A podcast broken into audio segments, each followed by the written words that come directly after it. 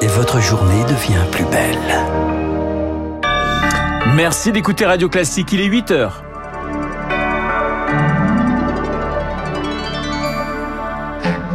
La matinale de Radio Classique avec Renaud Blanc. Macron-Mélanie, une tentative de réconciliation à Paris. La présidente euh, du Conseil italien reçue ce mardi à l'Elysée après plusieurs crises liées aux questions migratoires. On en parle dès le début de ce journal. 13% des enfants de 6 à 11 ans présentent un trouble probable de santé mentale, résultat d'une enquête de Santé publique France. Et puis, les élus toujours des cibles. Le maire de Loris dans le Vaucluse jette l'éponge après l'agression d'un de ses adjoints. On en parlera avec Dorothée Paco. Elle vient de remplacer le maire démissionnaire de Saint-Brévin-les et elle a déjà déposé trois plaintes.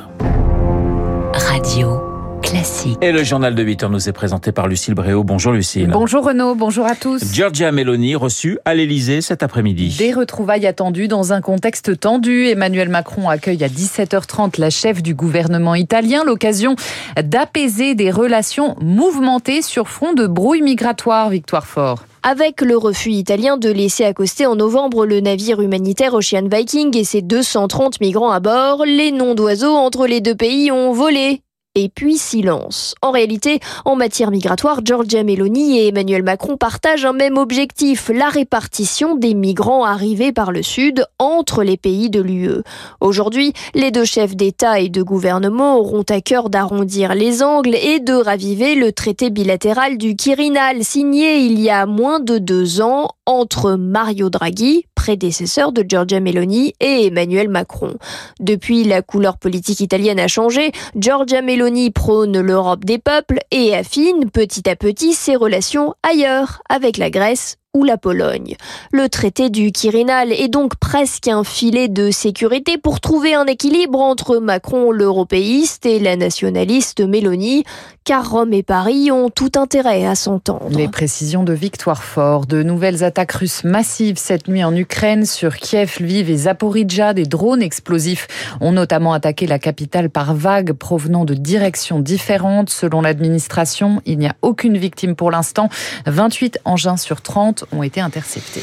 Et puis, euh, Lucille, le grand coup d'Airbus au Salon du Bourget. L'avionneur européen a remporté hier la plus grosse commande jamais conclue dans l'aviation civile, avec 500 Airbus A320 Neo pour la compagnie indienne Indigo, le Bourget où on parle aussi beaucoup d'intelligence artificielle, figurez-vous. Elle se développe, y compris dans l'armement, mais jusqu'où Écoutez la réponse d'Éric Trappier, le PDG de Dassault Aviation.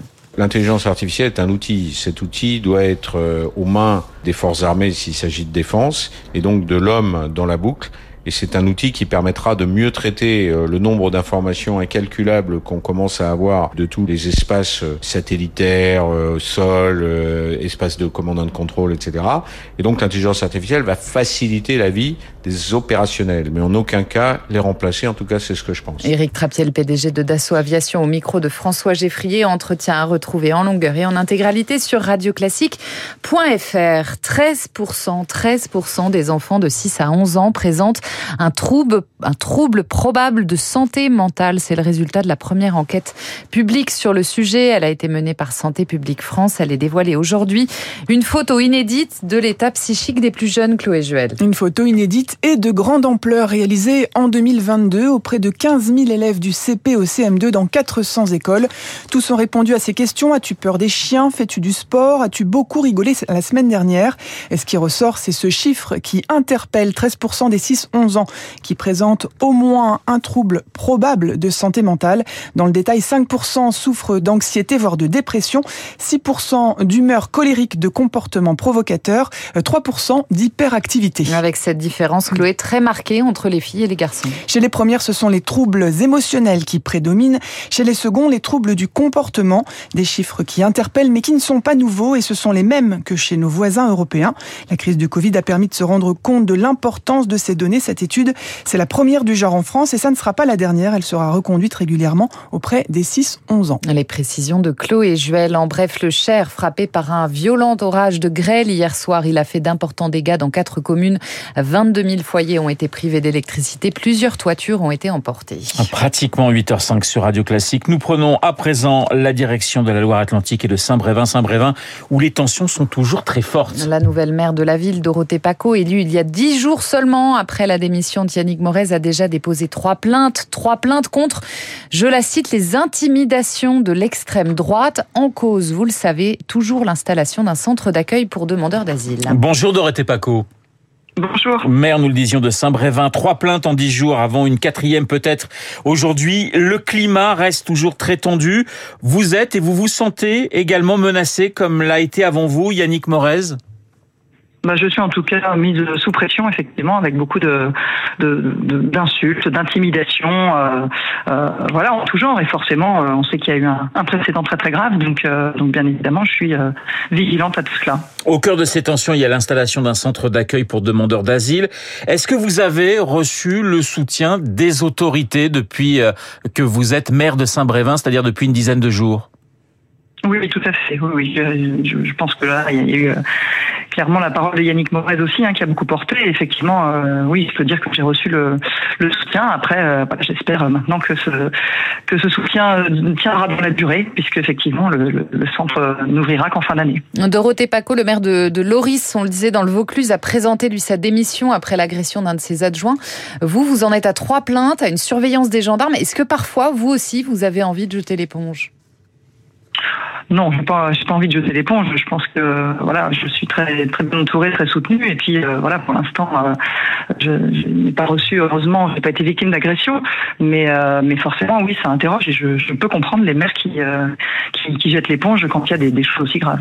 Aujourd'hui, comment ça se passe pour vous à, Saint-Brévin auprès de la, la, population? Que vous dit finalement que que puissent vous dire les administrés, les les habitants de Saint-Brévin? Bah, ils me disent de tenir bon. Ils m'apportent beaucoup leur soutien. Vraiment, ça c'est euh, extrêmement euh, important pour moi. Et puis euh, voilà, Saint-Brévin, c'est une ville euh, paisible de 15 000 habitants. Euh, c'est une station balnéaire qui accueille beaucoup de monde l'été, qui est très festive. les gens, ils ont envie de que, que l'image de Saint-Brévin soit la, soit la réalité, c'est-à-dire ce qu'elle est, une ville accueillante, festive et paisible. Le centre d'accueil pour demandeurs d'asile, il ouvrira bien ses portes à l'automne prochain. Oui, tout à fait. C'est prévu en, en fin d'année. Dorothée, Dorothée Paco, vous parliez du soutien de l'État. Comment il se manifeste ce soutien aujourd'hui auprès de vous? Ah bah, ça a été des, des appels hein, de plusieurs euh, représentants de l'État et puis euh, et puis les gendarmes hein, qui sont euh, présents dès qu'il y a des, des manifestations, enfin des événements même sur la commune qui m'assurent de leur de leur vigilance, vigilance aussi autour de mon domicile et puis d'une prise en compte très rapide des plaintes. Donc voilà, pour l'instant, ce soutien il se manifeste comme ça. Il n'y a pas il n'y a pas de raison de, que, de, que j'ai que j'ai besoin de plus de protection, mais par contre, je sais que si j'ai besoin de plus, et c'est à eux aussi d'estimer ce risque. Hein, euh, je, je pense que je pourrais compter sur eux. Merci beaucoup Dorothée Paco d'avoir été en ligne avec nous. Je rappelle que vous êtes la nouvelle maire de Saint-Brévin-les-Pins. Et puis un petit sous-marin touristique porté disparu au beau milieu de l'océan Atlantique. L'engin mis à l'eau par Ocean Gate était parti visiter l'épave du Titanic au large de l'Amérique du Nord. Cinq personnes se trouvaient à bord. Il dispose d'un peu moins de trois jours de réserve d'oxygène. Merci Lucille. Le journal de 8 heures présenté par Lucille Bréau. Il est 8h08 sur l'antenne de Radio Classique. L'heure d'accueillir Guillaume Durand et la présidente du château de Versailles quand même. Voilà Catherine Pégard, qui fut une de mes consoeurs les plus brillantes, euh, notamment au point. Catherine, euh, que je salue, bonjour. Bonjour. Euh, qui dirige Versailles. Nous allons parler des 400 ans justement du château. Alors vous disiez tout à l'heure, parce que vous êtes un historien de formation, vous dites mais comment ça se fait 400 ans? Les travaux ont commencé en 1661. Eh bien Catherine va vous expliquer tout ça. Elle est aussi la grande Le pavillon de chasse de Louis XIII. Exactement. Voilà. Elle est aussi la grande euh, coordinatrice de ce qui a été modernisé à Versailles, à savoir effectivement l'arrivée d'artistes contemporains, mais aussi d'une manière de visiter le château qui touche plus les jeunes que ce que nous avons pu connaître, vous, mon cher Renaud. Après, nous parlerons évidemment de Mélanie avec euh, avec euh, et Cannes qui seront là pour respirer, parce que en dehors justement des, des aspects, diplomatiques, il y a aussi une grande bataille en Italie, qui est une bataille de la droite, qui devrait peut-être réfléchir ou faire réfléchir la droite en France.